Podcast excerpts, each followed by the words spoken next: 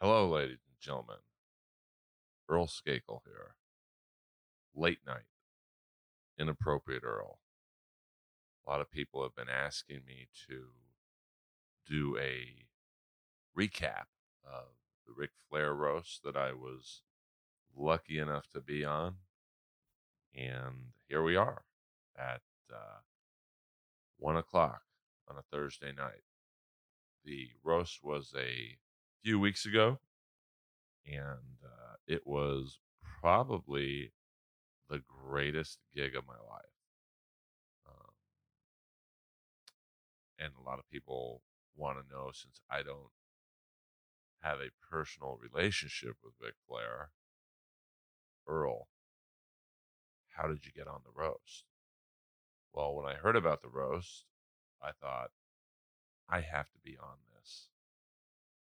I literally, you talk about gigs that are tailor made for you. This gig was tailor made for me um, because I come from, as you guys know, or maybe you don't know, but uh, I come from the TV show Roast Battle, which is more one on one roasting. It's more combat style roasting. It's not really um, paying a tribute. You know, Roast Battle is really skilled bullying. And uh, it's not really for me. I just happen to be good at it. So I thought, well, let me try and get on the roast of probably one of my top three favorite wrestlers of all time. I mean, there's so many that I like. It's it's hard to pick one, but I would say uh, I'll, I'll give you my top five, and not in any particular order, because it's just too hard. Uh, I would say Ric Flair um, would be uh, definitely know, up at the top of the list, uh, Kamala, the Ugandan giant. Actually, from Mississippi, same difference. Um, Sting, of course, as you know, and uh, the Ultimate Warrior, Rick Rude, um, Akeem, the African Dream. Some of you may know him as the One Man Gang before the WWE turned him black. I don't know what that was about, but it was the 80s. Uh, so I called the Iron Sheik's manager and I said, dude, well, first of all, I thought if anyone can get me on this roast, it's him. This guy could literally sell a camel sand in the desert. Um, this guy, Page Magen, one half of the Magen Brothers Entertainment, based out of Toronto, he could sell a sweater to a guy in a sauna. He doesn't mess around. Uh, so I knew he could get me on this because I had heard through the grapevine that they hadn't really picked the comics yet. And I think, and I don't know this to be true, but they were having a little bit of trouble filling the dais because, you know, roast style humor, let's just put it this way, it's not for everyone. So he literally calls me back an hour later and says, You're on it as a writer. They need help people uh, who aren't roasters.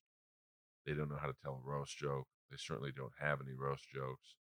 And I'm like, I'll help people, right? I don't have a problem with that. But I also want to be on the roast as a performer because I'm much more, and I always tell people this I'm much more a performer than I am a writer. So, uh, what do you know? Calls me an hour later. You're on. And I'm like, as a performer? He's like, yes, you will be roasting Ric Flair. And then he gave me some of the other names, uh, you know, DDP, Eric Bischoff, and I want to show you uh, some of the things I bought. I bought a uh, an Eric Bischoff doll. Uh, I actually bought it.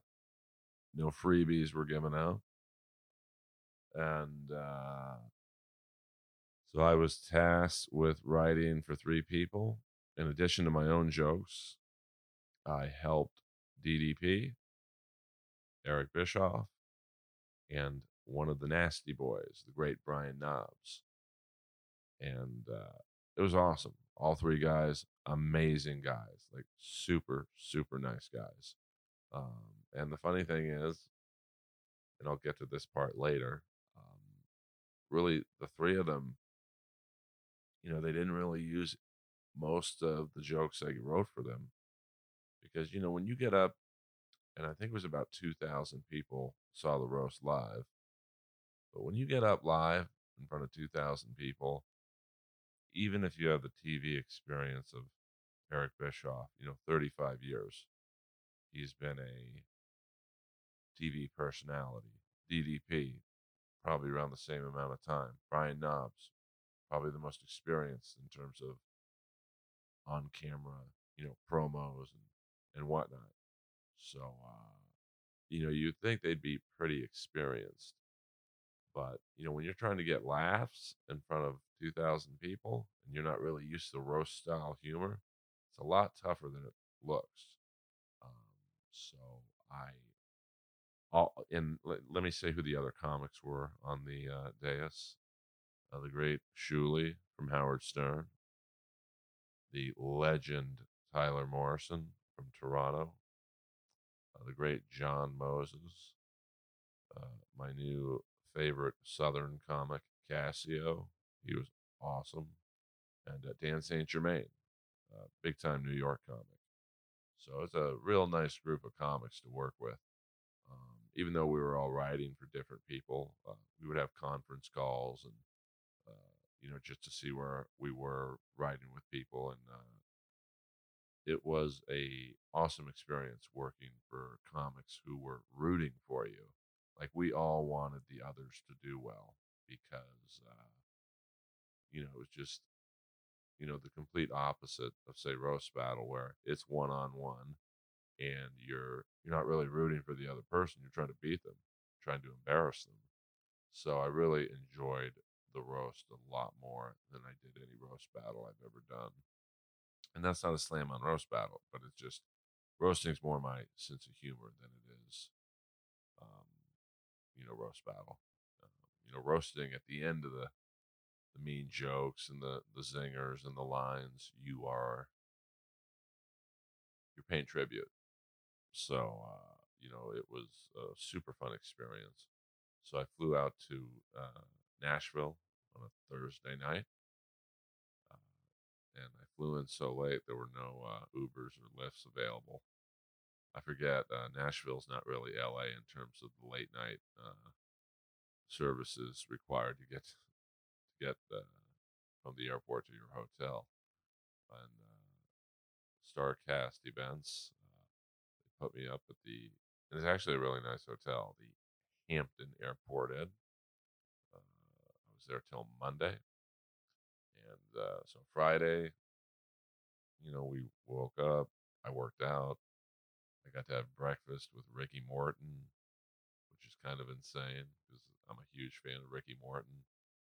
If you're a younger fan, I know you've seen the promo that Ric Flair cut on Ricky Morton where he takes a training bra out of his jacket and he's like, I like the big girls, you like the little ones.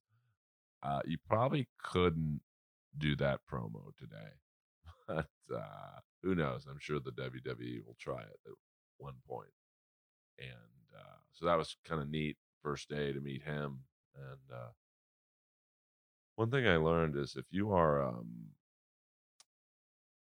eating breakfast at a hotel where pro wrestlers are staying, uh, you got to get there real early because they eat everything. And uh, so I think the breakfast was from seven to ten, and if you got down there at literally seven forty-five, the food was gone. And people are like, "Well, why didn't you just have the chef make you more?" There was no more food. I guess they aren't used to servicing, you know, gigantic dudes. Uh, and there's a few big broads there. Trust me on that one. And uh, no, I didn't get their phone numbers. I, out of control, you guys. Um, so that was kind of fun to start the uh, the day off, and then I worked out. They had a pretty nice gym there, and the workout served two purposes. Uh, one, you know, I'll be 54 next month. You got to keep up with the Joneses. I just did my first ice bath uh, today, and uh, it was pretty cold. My body, like, I did it about maybe 10 hours ago, and my body is still cold. Uh, but this podcast ain't about my body. Um, so, uh, and I also did it to work off the nerves. You know, I, about Friday, two or three in the afternoon, I I started getting nervous because you know I, I started to realize, man, there's going to be two thousand people there tonight. I'm going to be on a stage with, and this was who was on the stage. I'll give you the final uh, dais. You had obviously Ric Flair, uh, one of his ex-wives, Wendy, who was awesome. You had Diamond Dallas Page, Eric Bischoff, Brian Knobbs, uh, Vickie Guerrero, who I have developed a man crush on because she's so nice. Bully Ray, I got to sit next to him on the roast. Uh, and one of my favorite hockey players of all time. You guys know I love the tough guys. Uh, I got to sit next to Tie Domi, and uh, what a nice guy. Like, you know, we had a moment. Um, you know, so we had to get there at 4 p.m. So we had like three hours to kill. I think the roast was at 7:30, and uh, you know we're all just walking around. All the comics are walking around. It's starting to hit them. Oh my God, we get to roast Ric Flair and and all these other famous wrestlers and wrestling managers and personalities. And I think Mike Vrabel, the Titans head coach, was in the uh, crowd. I didn't get to meet him. And I'm a Steeler fan, so fuck them. Uh, all those times the Patriots beat the Steelers.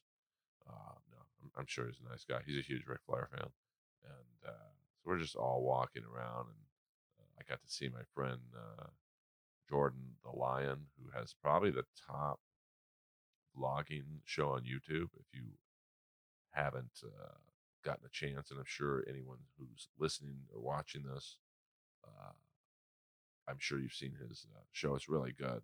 It's it's very uh, detailed and in depth, and you know he takes you on these rides. I think he recently went to Kamala's graveside um, to uh, tell you the story of James Kamala Harris and uh, speaking of Kamala Harris, this is for you YouTubers. This is another doll I bought. In the box. I thought it'd be pretty funny if I took it out of the box and chopped his legs off, but some people might say that's too soon.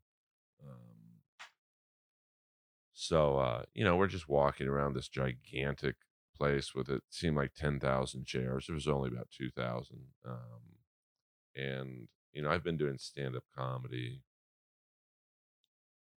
i've been doing it so long i, I really don't know how long i've done it it's literally been i don't know 99 2000ish maybe even late 98 um, because i remember my first show was at a starbucks at the beverly center and my girlfriend at the time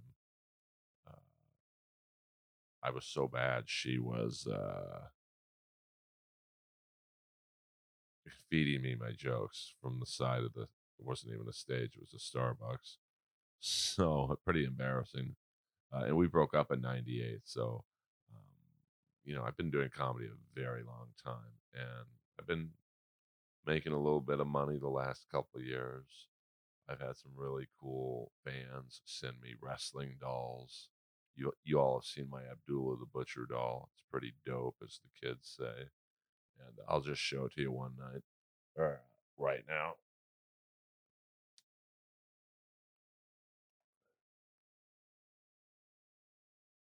This is for the kids watching on YouTube. Sorry about you, uh, Apple Podcasts and SoundClouders. Um, I'm a one man operation here.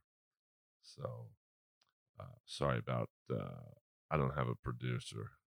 This is the Daddy Man's podcast. Um, so, uh, you know, I, I bought a Kamala doll. I bought another doll. I'll show you in a second. But about an hour before the roast starts, the producer of the show comes up to me and says, Earl, we've made these for all the people on the dais. And he gives me this. Now, fans were paying, I think, four or five hundred dollars for this. So, and what the fans were paying for is a picture with Ric Flair. You actually took a picture with Ric Flair, and they made you a doll. And they made these for all the roasters. Once again, this is for uh, you guys listening on Apple Podcasts and SoundCloud. This episode will actually be on YouTube as well. So uh, just go on to, I guess, youtube.com backslash Earl Skakel. But here's what they made me an Earl Skakel doll in a Ric Flair robe. And I literally almost started crying because I was so I was blown away. Jordan, I think, got it on video. You know, you, I've seen it all in stand up. I certainly haven't done most of it, but I've seen it all. And to be handed a doll at already a dream gig is pretty neat. Um, so they let the crowd in, and the energy's in the room. It's getting bigger and bigger. You just the anticipation was pretty awesome. I'm walking around. It, it's a huge, uh, almost like a concert hall. Um, and so I went backstage, and just so happened the second I walked backstage, Ric Flair walked in, and uh, he kind of looked at me like I should know who this guy is, but I have no clue as to who he is. And I just walked up to him, say, hey, Mr. Flair, I'm roasting you tonight. Thank you very much. And he gave me a hug. And he's like, "Thank you, son." I'm like, son. Well, I mean, I guess I he's one of the few people that's 20 years older than me at this thing. So, uh, you know, that was kind of neat to, you know, I watched this guy. My God, 40 years, and like to to meet him. It's kind of like meeting Superman. Like, it's like, wow, that's him. I got to touch him, and uh, met his ex-wife, uh, Wendy. You know, she was cool, and he, he had some handlers um, and then, you know, some of the wrestlers started trickling in, like Billy Gunn's kids, you know, the Gunn Club from AEW. They were walking around. And I oh my God, I'm big fans of your guys. And uh, they were super, super nice. And uh, then I got to meet Tie Domi. And, uh, you know, Tie Domi's the all time fight leader in the NHL. I think he has 333 fights.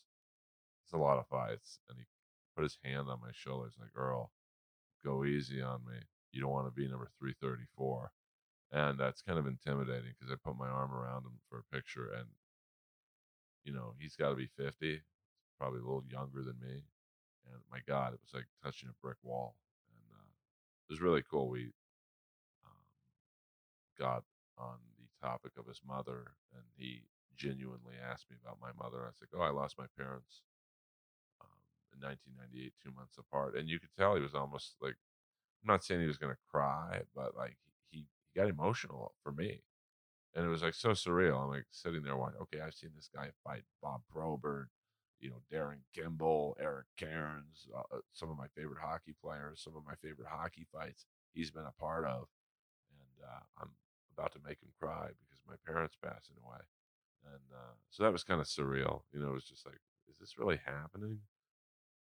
and uh, DDP walked in, and you know I'd known him from the Roddy Piper Memorial, so you know he gave me a big hug and said thanks for all your help, and uh, same thing with Eric Bischoff. You know, Eric walked in, we gave a hug because we kind of know each other. I mean, he did my podcast um, many many years ago, and uh, that was when I would only do in person. So you know, uh, it was kind of like the interview I did with the, the bad guy from Superman 2, Jack O'Halloran, where I contacted him and he's like, hey, can we do Skype? Can we do Zoom? I'm like, no, you got to kind of come to my house. And I think he lived in LA at the time, so he came to my house. And, I, you know, I don't get starstruck very often. You know, I'm around famous people every night. But, you know, about halfway through the interview, I'm, I'm sitting there going, this is the guy who did the Monday Night Wars. This is pretty insane.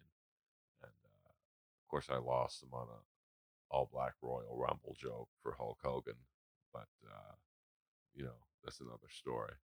Um, so it's probably about seven o'clock.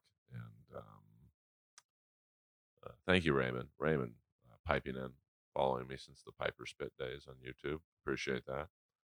Um, and so getting about seven o'clock. So the uh, not arena, but the concert hall is getting pretty full, so all all of us are getting you know uh, nervous, excitement, adrenaline, a little bit of both.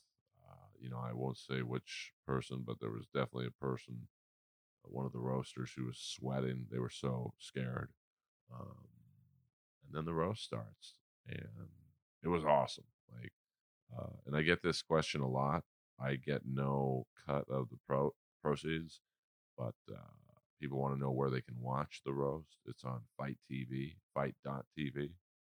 I guess you would just put in Ric Flair roast, and uh, you know, uh, my buddy Tyler Morrison, he started the uh, roast off, and he killed.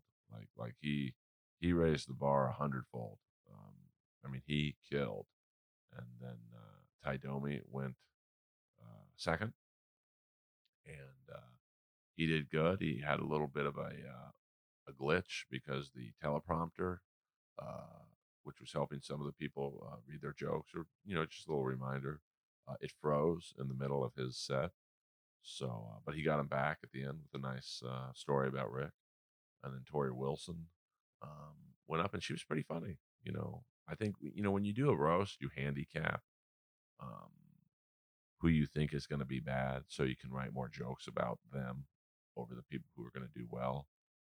Like, for example, when I wrote for Dr. Ken on the Alec Baldwin roast, um, we kind of looked at the list and was like, okay, who do we think is going to do bad? So we can write a little more uh, on them than the others. Um, and we both instantly picked Caitlyn Jenner because we thought, well, she's not really known for her personality.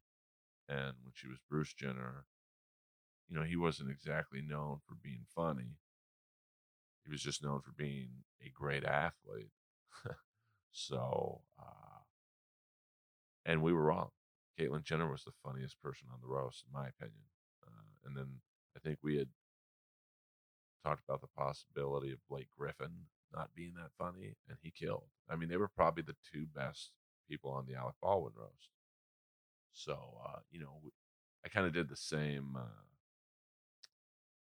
you know, with this, even though I was, I was pretty much working, you know, when I was writing for myself, I, I wasn't really uh, collaborating with anyone else for my jokes. And I had kind of targeted Torrie Wilson as, you know, she's just known for being hot. You know, she never really showed like a great personality. That's probably not her fault. You know, they're divas. They're just supposed to show their tits and uh, bend over to show their thong or whatever. But uh, she was pretty funny. So, uh, and then I was after her.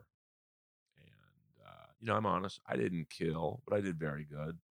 Um, I had a few jokes uh, that I tried about people who weren't in the room. And uh, I was probably an error in judgment. You know, I had a Jeff Ross joke that I was very proud of, but it kind of fell flat. Um, but for the most part, I did uh, pretty good. You know, kind of weird to like do a joke about Vickie Guerrero's pussy, and she's so nice, and uh, you know to make fun of Ric Flair, and he's like probably the, the greatest wrestler of all time, uh, and you know to make fun of you know Brian Knobbs, uh, you know, just to give you a style of the jokes. Uh, you know, I'm gonna do toward the end of this episode uh, some of the jokes I didn't do, but uh, you know, and the joke about Tie Domi and Bully Ray, you know, who could kill you. I mean, Bully Ray is jacked. Uh, so I had to do some on the fly uh, writing because I had all these jokes about uh, Bully Ray being fat because I hadn't seen him in a while, and he's like jacked, like he's in great shape. So uh, that was kind of interesting.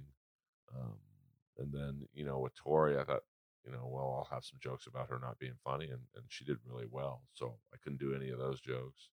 Um, and, you know, we were given a lot of leeway on this um, roast. You know, we were given two topics not to talk about, and uh, they were the plane ride from hell, and uh, the jo- uh, the death of a family member and, and Rick's uh, uh, one of Rick's sons, and uh, everyone stuck to that rule. Um, and the host of the show was Brad Nessler, who I did not know, but he's a legend in the college football world. So, uh, you know, I, I really didn't have anything on him. Um, so I, and uh, you know, none of the comics really joked about each other because we didn't really know each other. I mean, I, I obviously know who John Moses and Tyler Morrison are. They do that really uh, great podcast called Fight Stories with uh, mostly retired hockey players, and it's really, really good. We actually did a uh, episode of that Saturday um, uh, with me, John, Tyler, and the great Shuli, who's my new bestie. And um, so it was, you know, the comics usually would go after each other, but we pretty much just kept it to the wrestlers. And uh, it was a long roast, probably a shade over two hours. Um, also, David Manning was there, uh, world class championship wrestling referee and booker. And uh, he was pretty funny, actually. Um, I think I had a joke about, wow, star power of this roast is amazing. How did we get David Manning? I mean, what was Danny Davis booked to do a show in Poughkeepsie? Uh, Danny Davis was a wrestling referee from the mid 80s. You know, it was a real deep cut that I think some of the younger people were looking at me going, Who the fuck is Danny Davis? And why are you talking about him? Um, but overall, the, the roast was uh, really amazing. Um, just so many fun memories. I mean, it's been now three weeks since I got back, and literally every day I wake up, I think of another memory of you know who I got to meet. You know, I've been like I said, I've been doing comedy a really long time, and there in four days there was not one unpleasant memory. It was just awesome. Um, and then, so there was really no after party after the roast. That was going to be uh, on Sunday night after uh, Rick's final match. So uh, Saturday we all went to the wrestling convention, and it's pretty amazing. Like so many people there uh, signing. So it's like think of uh, Comic Con but wrestling. Uh, you know, the Steiner brothers were there. Virgil was there. Um, let me show you. I have to step away from the mic for a second, but Virgil signed uh, an autograph. Let me show you.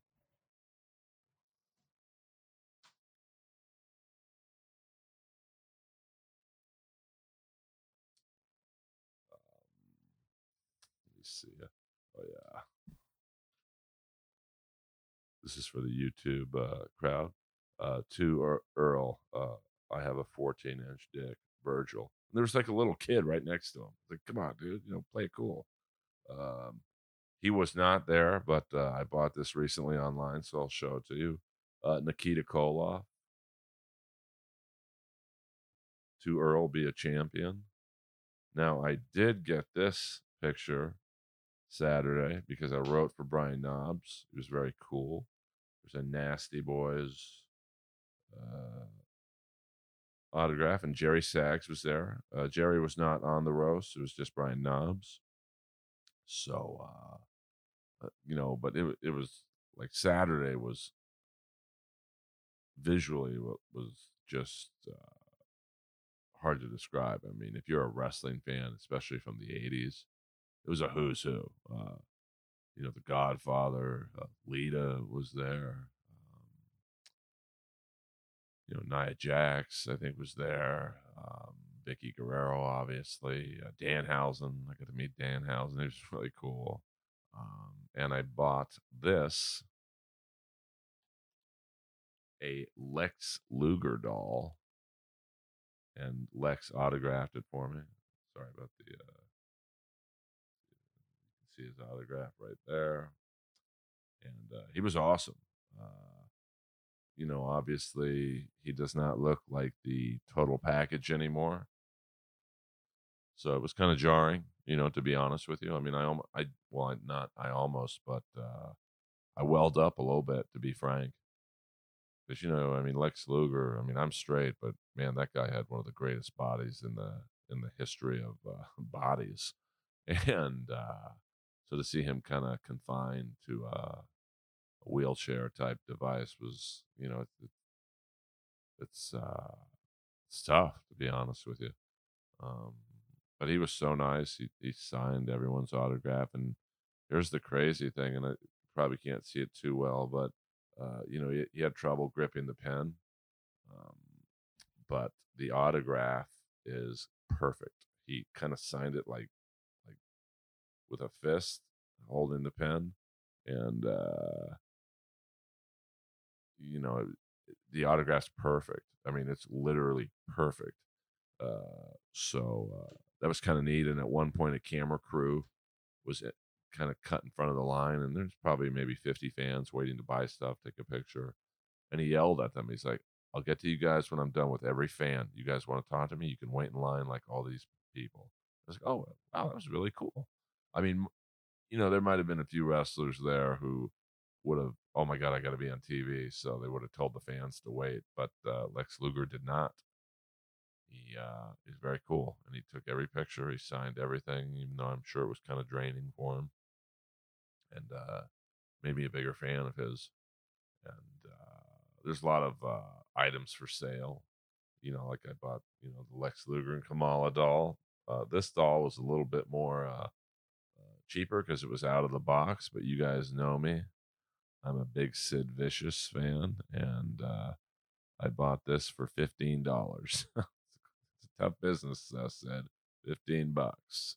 So that was kind of cool and uh, they had an Akeem doll for four hundred dollars. Uh, I'll plug the place. I think they're called Toy Vomit, and uh, very cool. Poor girl there was uh, she must have felt real comfortable at a pro wrestling convention. I mean, I, I think she might have been the only girl in the concert hall. Uh, and there's hundreds of uh, people, probably a thousand people, maybe, at the Saturday convention, and um, on in the other this hall is so big that there's a second room that's just as big as the first room and there was a new japan event going on that was really cool to watch and uh, there's just so much going on um, and then so that was all day saturday um, and it got to meet take pictures with everyone and i gotta be honest with you everyone was cool like usually at a, a picture signing event you'll run into one dick uh, just because they're tired of taking pictures and smiling. But uh, there wasn't like everyone. Rikishi was there; he was cool. Um, I didn't take a picture with him because I was never really a giant fan of his. Nothing against him, uh, but uh, you know, he was signing, and uh, Hornswoggle was there, um, and uh, Smart Mark, uh, the manager in AEW, he was there. He was very funny. Um, so it was just like, and you could take a picture with the uh, bloody suit when Jeff Jarrett attacked uh, Ric Flair in the parking lot. Uh, they had the, the blood. You could uh, touch it, whatever you want to do. I, I don't know who would do that in a COVID type situation, but, uh, you know, people were doing it. There's a line around the block to take a picture with Ric Flair's bloody suit. Uh, Jeff Jarrett was there. He had a huge line. Um, Paige was there former WWE diva. Um, Lita was there. Kind of cool, uh, you know, because I, you know, I'd done pretty well on the roast, so I, I was a bit of a celebrity myself. But has were the other comics walking around the uh, Saturday uh, comic wrestle WrestleCon, I guess I'll call it, and uh, so I take a picture with the nasty for the Nasty Boys with Lita, and I took a few pictures. Then I gave uh, the Nasty Boys their camera back, and Lita came up to me and said, "Earl, let's take a picture of you and me." And she was so nice. Um, so it was, and Takeshita was there. He, he's going to be a star in AEW. I hope they sign him long term because he's really good. He was very nice, and uh, it was just an awesome experience. I mean, Virgil was out of control. Virgil was like trying to sell a kid a two dollar phone app and he's being completely serious. Like all those videos you see of Virgil saying wacky stuff, it's not for show. That's just he's crazy. Um, and so it was kind of neat to hang out with Virgil. And then I went home or went to the hotel and fell asleep. I was exhausted. So, I mean, I probably, you know, I know how people track their steps. I would have loved to have tracked my steps Saturday. I literally probably walked 20,000 steps. But I also ate like three or four burgers. You know, I, I try and eat pretty healthy. But, uh, you know, I, I was a little off my diet um, Saturday because I was so hungry from walking so much. And then I knew Sunday was going to be a long day.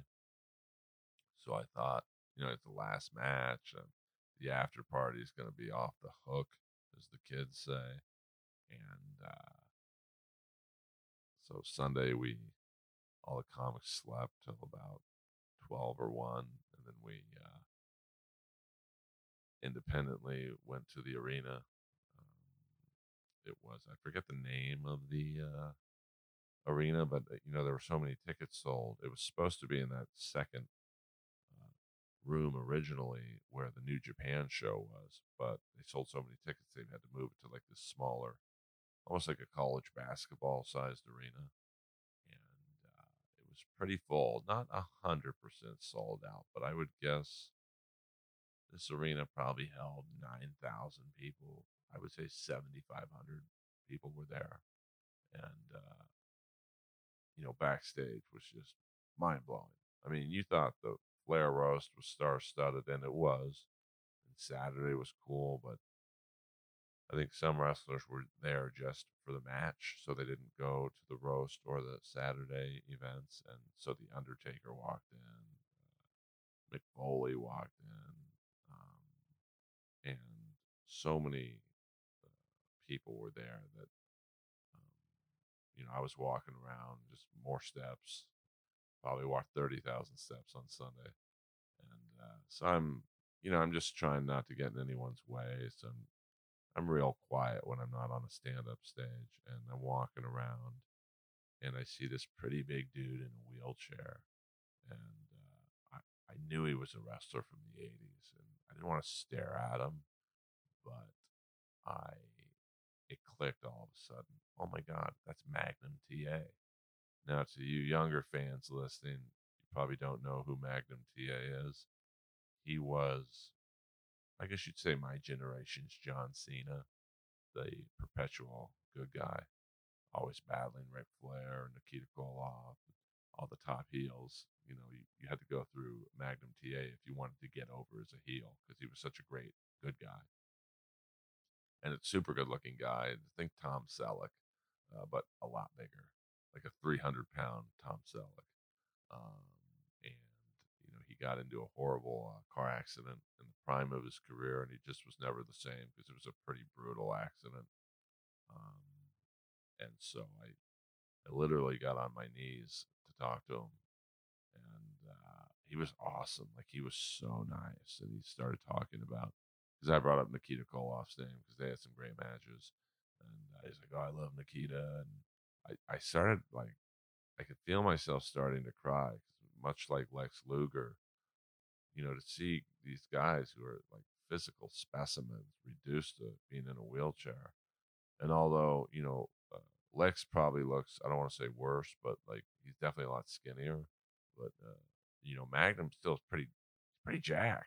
Um, you know, but I had to, I was like, hey, man, you look thirsty. Do you want some water, Mr. TA? Because I knew I was going to cry. So I just walked away and got him a bottle of water. And, uh, you know, I had a similar experience with Lex Luger. I'm like, he's like, hey, man, do you want to take a picture after he signed my doll? And I've been told, don't call it a doll, call it an action figure. Okay. Um, I'm too old to be buying that shit, but you know, you got caught up in the moment. At least I did. And uh, and then I walked in the production office, and me and Bischoff and a couple of the other comics, Cassio and Shuley and Tyler, uh, we're just talking shop with Eric Bischoff. And it was like, you know, it's probably not the best way to put this, but the whole weekend was like a make a wish uh, dream for me. Like, it was like someone just said, Earl, we're going to put you in Nashville with all your favorite wrestlers. Have a nice weekend. And uh, so we're talking with Bischoff, and Jay Lethal walks in. And Jay Lethal is like one of the great stars of today, and he's super funny. You know, you've seen him in TNA do the basically they never really called it anything, but he was doing the he was the black Ric Flair, and he would walk like Ric Flair. He would talk like him, and then you know him and Flair had some very memorable vignettes uh, where they would have like a woo off, and uh, he also did Black Machismo, which uh, was a impression of Macho Man Savage, a black dude, I guess, uh, and uh, he had some of Macho Man's actual robes. So it was a really spot on impression, and he was so nice. And uh, you know, we were talking about his uh, match. You know, he was Ric Flair's last opponent, uh, along uh, with Jeff Jarrett. It was them against Flair and Andrade. Was Charlotte Flair's husband, um, and uh, I could tell he was like a little kid.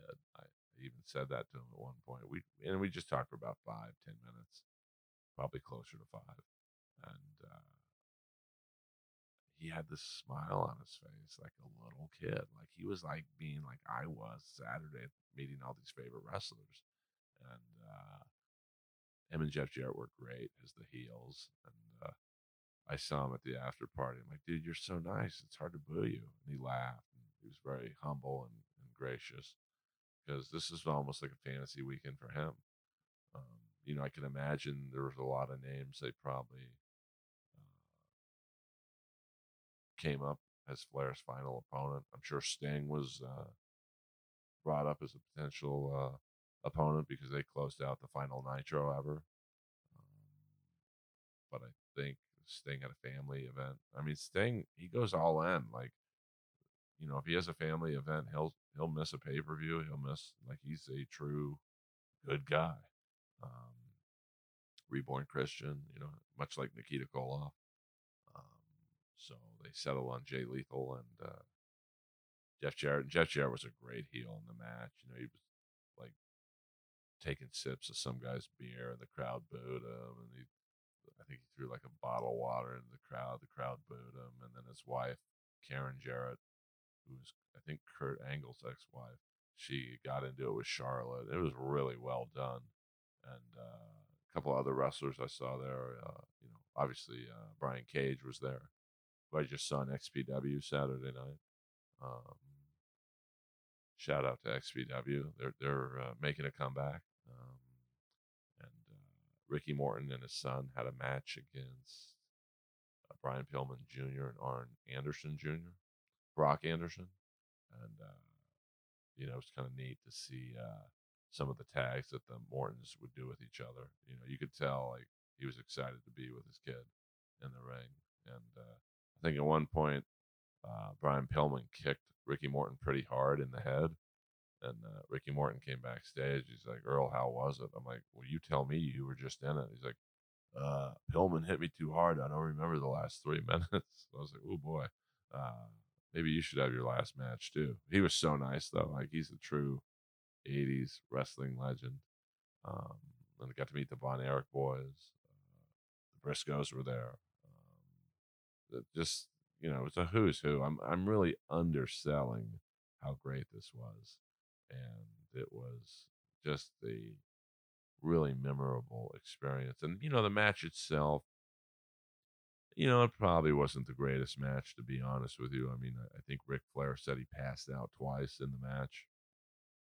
So it was probably a little shorter than uh, they wanted.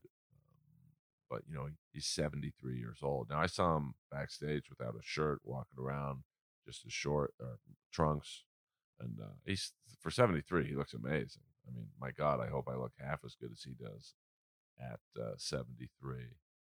And, uh, but it was a, uh, you know, I think Jay Lethal and Jarrett, you know, obviously they and Andrade, they they did most of the heavy lifting in the match, and you know, if you're a Flair fan, you you got to see the usual flare spots, the flare flop, and the struts, and uh, you know, the referee was uh, I, I forget his name, uh, but he was an old school WCW uh, ref. He was awesome. Like you could tell, he was so excited backstage after. He was shaking hands with everyone, and everyone that was the, probably the best thing about this event was everything from day one to the the after party at Kid Rock's bar Tootsie's. All these celebrities, at least celebrities in the wrestling world, in Kid Rock, they were all so excited to be there. Like no one was a dick, not one person. Um, so it was really just. I wish every comedy gig was like this for me because I don't imagine I'll ever have a gig like this ever again. You know, usually there's, I mean, the Jellies, the cartoon, that was pretty close to this. You know, I never had a bad experience with that. Um, I'm dying up here, even though I was barely in the show. It was a pretty pleasant experience. Um, I think you guys all know how I feel about Roast Battle and certain people on the show. Um, but uh, it was a dream, dream weekend and uh, I flew back. Well, uh, well, let me go into the after party. It was at uh, Kid Rock's, one of Kid Rock's bars, Tootsie's, which is this, I guess you'd say, almost a, I don't know if you'd call it country western, but uh, kind of think the bar and Roadhouse. I, and I've never seen a bar this packed in my life. You could not move. But once again, even there, the crowd was cool. Like if you had to go somewhere, they'd get out of your way and, and help you and like the VIP area was actually really cool. It was behind the bar, uh, or behind the band. I'm sorry. So there was no barrier. There was no, you know, hidden door. So you know the crowd saw the VIP area, um, and Ric Flair was there. And uh, as soon as I got there, his wife, ex-wife, sorry, Wendy, um, signaled for me to come over and, and like talk to Rick. And uh, you know, he he had band aids on his face because he bled. Of course, he bled, and uh, he gave me a hug and a little kiss on the cheek. And he, this is my life in a nutshell. He just looks at me and goes, "Thanks, Ron." Call me Ron. The fuck? Do you think I was Ronnie Garvin? Um, but you know, it's Ric Flair. He can call me whatever he wants. To be honest with you. And then uh, you know, Kid Rock came up and he gave me a fist bump, said "Good job," and then uh, you know, we stayed at Tootsie's for a, a long evening. I tapped out. I told Tyler, it's all yours, kid.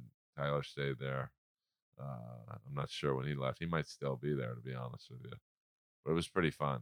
Great music, too. I mean, the, the house band at Kid Rock's bar is like, they were really, really good. They had a female black drummer that I, I couldn't take my eyes off of. She was so good.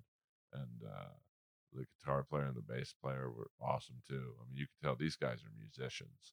Um, and then they would rotate singers uh, in and out.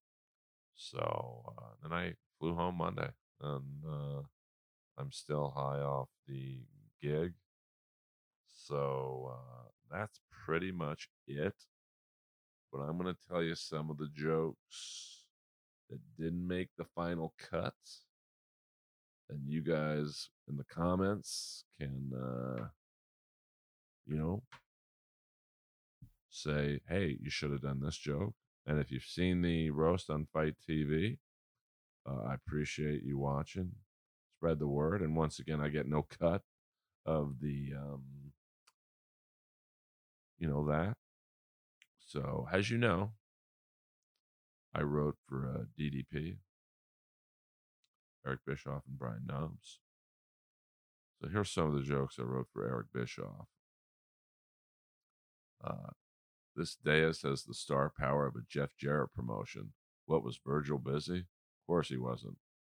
Um, and then I told him, hey, you might you might go over if you do a joke about either me or one of the or all the comics put together. Um, Earl Skakel is here he's so unknown that I'm surprised I didn't have him headline Thunder.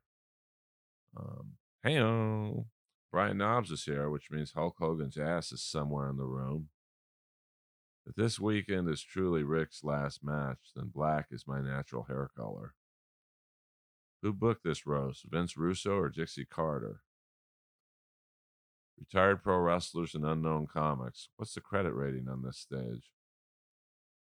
Yes, I've made a lot of bad decisions in wrestling, but this roast is so bad even Jeff Ross passed on doing it. And that's like DDP passing on promoting DDP yoga. At this point, I wish Sting would come up from behind me. That was a joke based on that uh, promo when he was talking trash about Sting, and Sting came up through the ring and uh, put him in the Scorpion Death Drop. Uh, all right, folks, let me get to Rick because he doesn't have a lot of time left. I mean, look at him. Who has liver spots on his forehead? Me and DDP helped make Ready to Rumble, and I just want to apologize to all of you. Being on this day is karma. Yes, I used to sell meat, so I guess I do have one thing in common with Buff Bagwell. Eric Bischoff used to be a meat packer before he got into the wrestling business. After this roast, I think I'm going to produce a reality show called Scott Baio Was Smart Enough to Say No to This Roast. They say you roast the ones you love, so Vicky and Knobbs, can you leave the room? I don't know if I'm in a roast or a new Amber Alert lineup. Look at this group. I don't know what's worse, the jokes on this dais or my run in TNA. Rick, Hogan wanted to be here, and I saw him in the lobby. Horace, you in here? DDP is here, and I love that man. I can't believe he's gone an hour without saying DDP yoga. Dallas, you feeling good? This is the only roast where there's a doctor and diapers backstage. There's more Viagra on this stage than a pharmacy. If this roast were on the Titanic, I'd root for a faster iceberg. Vicky, you look great. By the way, everyone, I'm a fantastic liar. Rick, you and I have had a lot of ups and downs in our relationship, and tonight I'd like to bury the hatchet in the back of your head. Those were the jokes I did for Eric Bischoff. He didn't do very many of them, but he was a great guy. You know, uh, I think a lot of the roasters, you know, once they got up there, they kind of threw out the jokes and went into uh, defense mode. Uh, oh boy, uh, you know, I'll do all these. F it. This is for the fans. Uh, these are the jokes I wrote for Brian Knobbs. A lot of people think I'm only here because of Hulk Hogan. They are right. Hulk chronic back injuries from carrying me the last 20 years. What a good group of lesbians we have on stage tonight. Me being here tonight tells you Marty Jannetty was booked. I'm not saying Rick likes to drink, but let's just say he gave a lot of girls I know whiskey dick. He also used a wine cork as a butt plug. How do Vicky and I have the same body? Flair is so horny he jacks off to the female division in the hot dog eating contest. I think after actually being in Hogan Knows Best, he doesn't. That guy has made more wrong decisions than Bischoff and TNA. Who are these comics? They look like Pat Patterson's victims. I mean, friends. Come on, Stevie Wonder could see what was going on backstage at a WWF event. Jesus, Rick, the only thing black on this stage is your liver. Rick, you've been with a lot of beautiful women, and you couldn't have made a few calls. I mean, Vicky is the second hottest chick you know. That one's kind of a dud. Sorry about that. They all can't be homers. DDP, for all your health bullshit you do, you look like Haku's forehead. What do you moisturize with? Cactus? People might think wear sags, and just look at some of the bra lines on this stage. Jesus, Rick, you have some great tits. Jesus, this dais looks like the evolution chart. When Skakel's the best looking guy in the dais, you have a problem.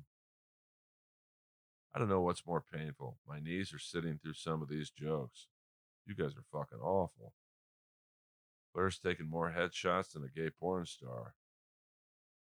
It's great to see Bischoff after it's great to see Bischoff after all these years. This guy blew more cash in WCW than Flair on his divorces. This roast is about as good of an idea as putting Mongo McMichael in the Four Horsemen. My dark match in 2008 for WWE is the only black thing on this stage. Hogan Knows Best was about as real as Torrie's tits. How did Beefcake not get on this roast? I know he wasn't booked. I had a GoFundMe last year for my health problems, and I wish they had one for this roast. Rick, this is the best you can do? Me, Bischoff, and six comics nobody knows. A lot of people don't know this, but Roddy Piper was supposed to do Earl's podcast the day he died. That's how much he didn't want to do Earl's podcast. Rick, I love the diversity of this roast. This stage is wider than Bischoff's hair and teeth. All right, so those were the jokes I wrote for Knobbs. I mean, you know, not all of them are great. I'll be honest with you, but uh, you know, I was doing what I could. The DDP jokes. Uh, DDP was very cool.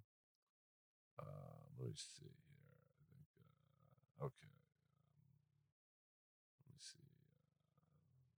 Uh, okay. Um, I didn't write that much for DDP because he told me he wanted to uh, read some stories. He he wanted to do stories. Uh, so uh, here's one. I once teamed with Jay Leno to take out Hogan and Bischoff at Road Wild. In her, I thought that was the worst thing that could happen to me. Actually, Knobbs is pretty horny too. He heard Bischoff was a meat packer and asked me, "Is he bi too?" Saying you were married to Ric Flair in 22. Saying you were married to Ric Flair in 2022 is like saying you have a podcast. I don't know what works harder, Rick, his liver, or his attorneys. I have a lot in common with Rick. Blonde, great body, great in ring technician, great on the mic. Both hate Bischoff. Both have no idea who any of the comics are. But I'll never be as good as Rick.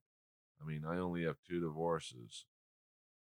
And like I said, people love it when you take a shot at Rick. And by taking a shot at Rick, Rick probably is so deaf he thinks he should take a shot. Because I can tell you, that ain't water in his cup. Um, that's about it. Uh, I'll do uh, I'll do two more. There's two more long ones. I can't believe I'm on a roast with Eric Bischoff and Ric Flair. I mean, those guys hated each other back in the day. And by back in the day, I mean about an hour ago.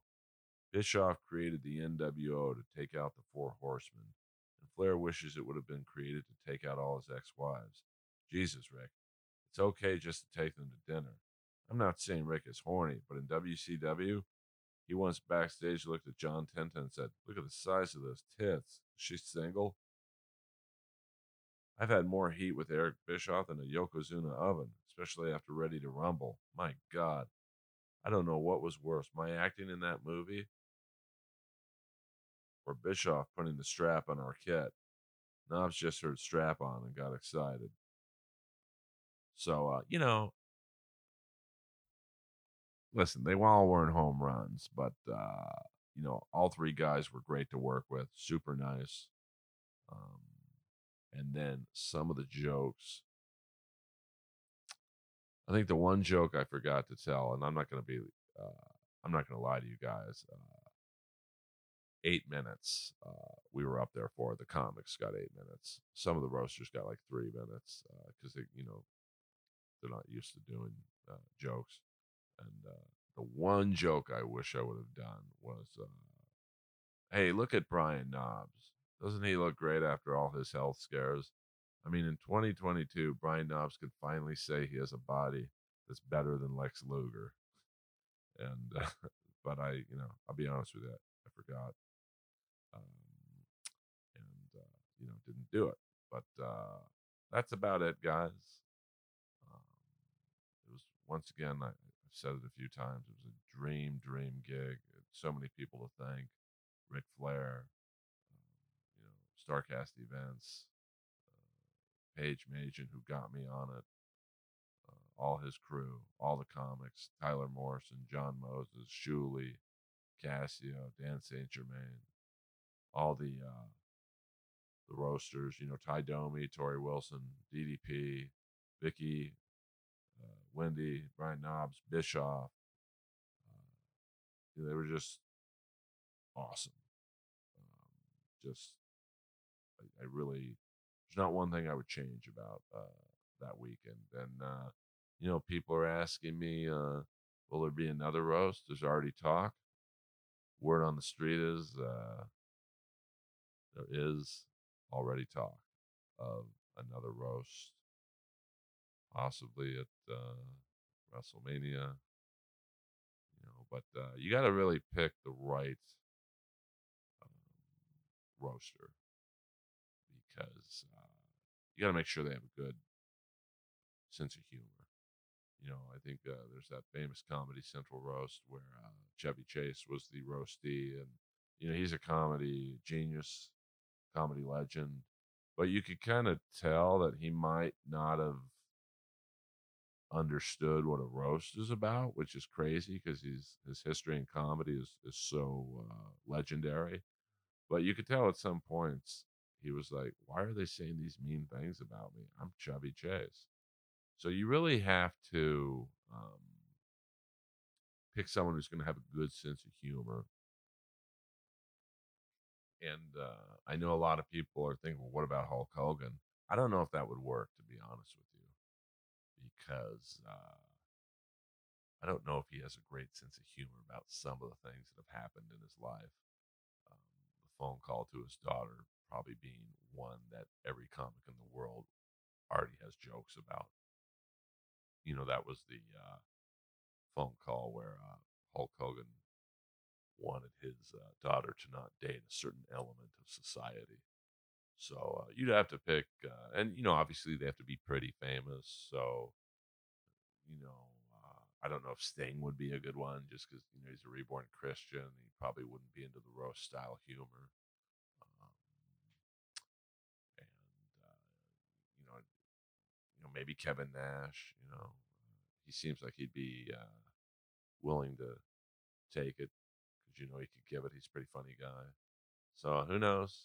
Um, keep uh, keep your ears open, and uh, thank you guys for uh, listening and watching.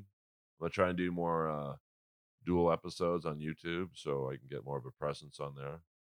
So uh, I think you guys all know where to follow me at Earl Skakel everywhere. Um, actually, I'm getting a question on YouTube right now. I don't think Steve Austin would be a good roast uh, roasty because uh, you know he banned me on Twitter because I went on Piper's podcast and said, you know, why is this guy such a stick in the mud? His gimmick was crashing beer cans on his forehead. But, you know, I'm just joking. I'm clearly a fan of Steve Austin, but uh, I, he strikes me as someone who would not have a good sense of humor. Um, you know, Chris Jericho, I think, would be great because he has a good sense of humor. Um, trying to think. Uh, you know, like I would love to roast Kenny Omega because I'm just a super fan of his, but I don't know if he would be. Uh, you know, I don't know him, so I, I'm not sure um, what his personality is like. You know, I think Dana White would probably be a good one.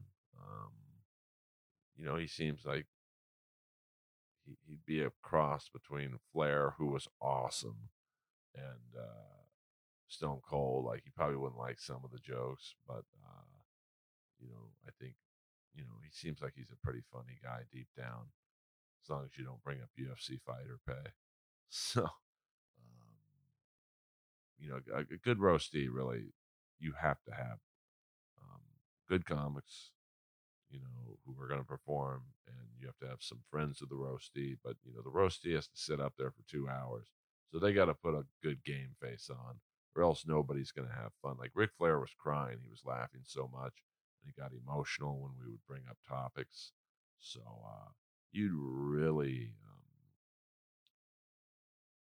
I'm trying to think. You know, I, I don't think Vince McMahon would be good because you obviously there'd be a lot of jokes. Uh, that was probably my best joke uh, about Ric. I was like, Ric Flair's been paid millions and millions of dollars by Vince McMahon, and he didn't even have to fuck him. Um, there's also a joke I had about Torrie Wilson. I, I, was, we were all told that you know we can't really talk about her and Vince uh, just because she has a Legends contract, and she was awesome, so we all stuck to that. But I was like, you know, I had one joke, and I think I could tell it now. You know, Torrie Wilson's legendary for her workout performances uh, on the road, which is tough to maintain a good workout schedule on the road. Um, but uh, she would start off with an hour of cardio, an hour of weights, and for a cool down, she'd run from Vince McMahon for 20 minutes. And, uh, you know, uh, I don't know if she would have liked that, but I, I kind of wish I just said fuck it and did the jokes. Uh, because Shuli and uh, he was hammering Brad Nessler for being a pedophile, which he isn't. But Brad Nessler, the host, literally had no dirt on him. So I think Shuli and a couple of the uh, roasters just decided to make shit up on him, and he loved it. He had a great uh, sense of humor about it.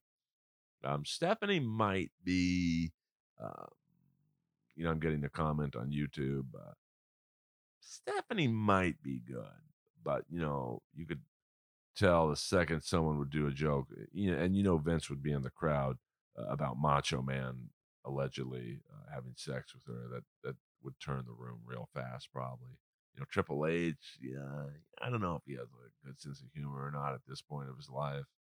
Um, I think Shawn Michaels is into the reborn Christian stuff too, so not quite sure if uh, that would work out either. Um, you know, I'm trying to think of it because you know there's some wrestlers who have like really good personalities, but they're probably not a big enough name to build a roast around. Um, you know, uh, like Jim Ross obviously would be pretty funny roasty, but I don't, I don't think he would dig the jokes. Um, I mean, you got to really be uh, a good sport. Yeah, you got to have alligator skin up there. Uh, you know, if you're the roasty, because it's like I said, it's about two hours of nonstop jokes about your physical appearance, any relationships you've had. So you got to really, um, uh, you got to give up your ego for a minute. Um, getting another question on YouTube, and thank you for the questions on YouTube. I know this is late night, so not going to be a ton. You could roast a faction, maybe, but or a tag team, you know, uh, like the Young Bucks would be uh, good roasties. But, you know, I don't know. I mean, obviously they're big to wrestling fans, but I don't know if you could put it on TV. Um, you know, I'm trying to think who else would be, uh, you know, it's tough because there's really it's a combination of they got to have a good sense of humor and they got to be big enough for people to care about it if it's on pay per view or Netflix or or whatnot. Um,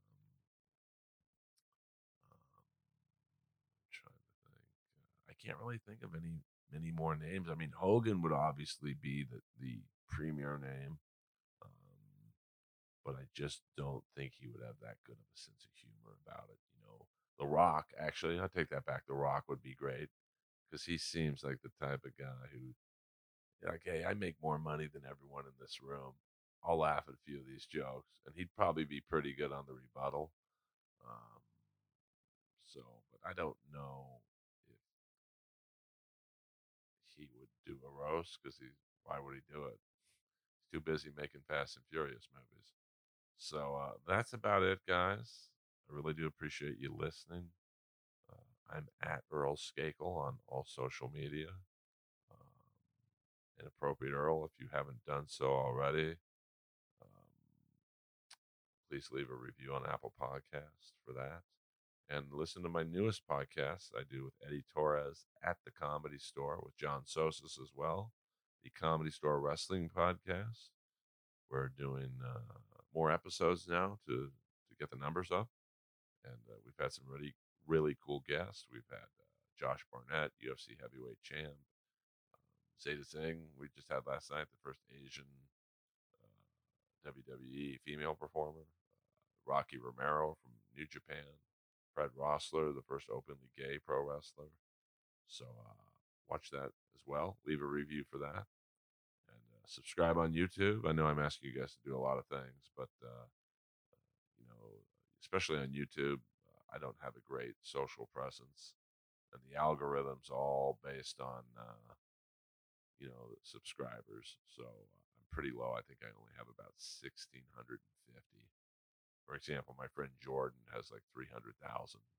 The Hannibal, which is my favorite wrestling uh, podcast, he's got I think four or five hundred thousand subscribers.